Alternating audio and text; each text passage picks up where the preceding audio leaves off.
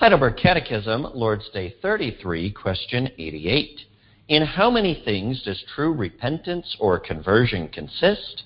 In two things, the dying of the old man and the quickening of the new. Question 89. What is the dying of the old man? Heartfelt sorrow for sin, causing us to hate and turn from it always more and more. Question 90. What is the quickening of the new man?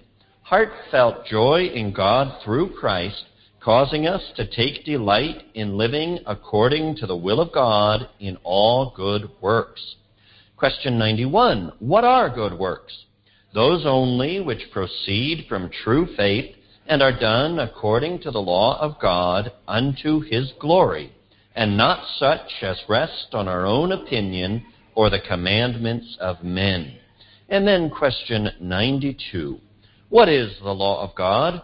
God spake all these words, saying, I am the Lord thy God, which have brought thee out of the land of Egypt, out of the house of bondage.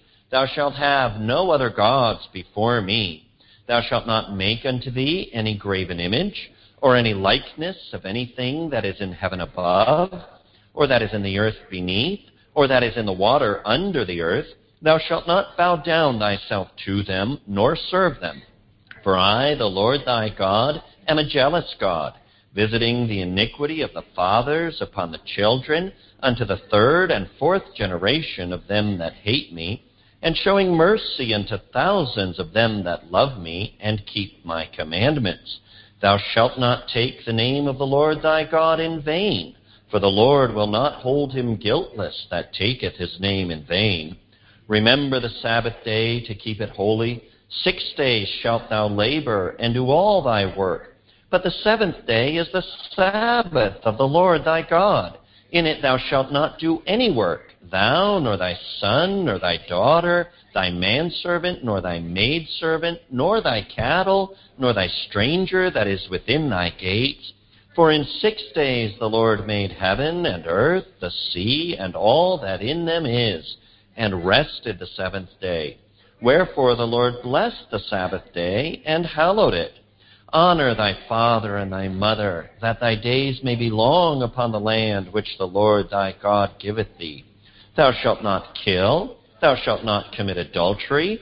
Thou shalt not steal. Thou shalt not bear false witness against thy neighbor. Thou shalt not covet thy neighbor's house. Thou shalt not covet thy neighbor's wife, nor his manservant, nor his maidservant, nor his ox, nor his ass, nor anything that is thy neighbor's. Amen. That was the Heidelberg Catechism reflecting the law of God it's always a little bit difficult to say too much about this particular Lord's Day because it does take up quite a long time. So let me just draw your attention to something that is assumed in question 88. Not even in the answer, but in the question. When it says, In how many things does true repentance or conversion consist? In other words, repentance and conversion are so closely associated that they're basically equivalents. When they're asking about true repentance, they are asking about conversion. And in 1570, the various Protestant churches in Poland got together to see if they could not all agree and join into one body. And they produced a document called the Sandomierz Consensus. They didn't agree on everything, but they did agree on this in short, true repentance is a sincere and true conversion toward God and toward obedience to Him, where you see clearly see that they're spelling out, they're stating what the Heidelberg Catechism takes for granted.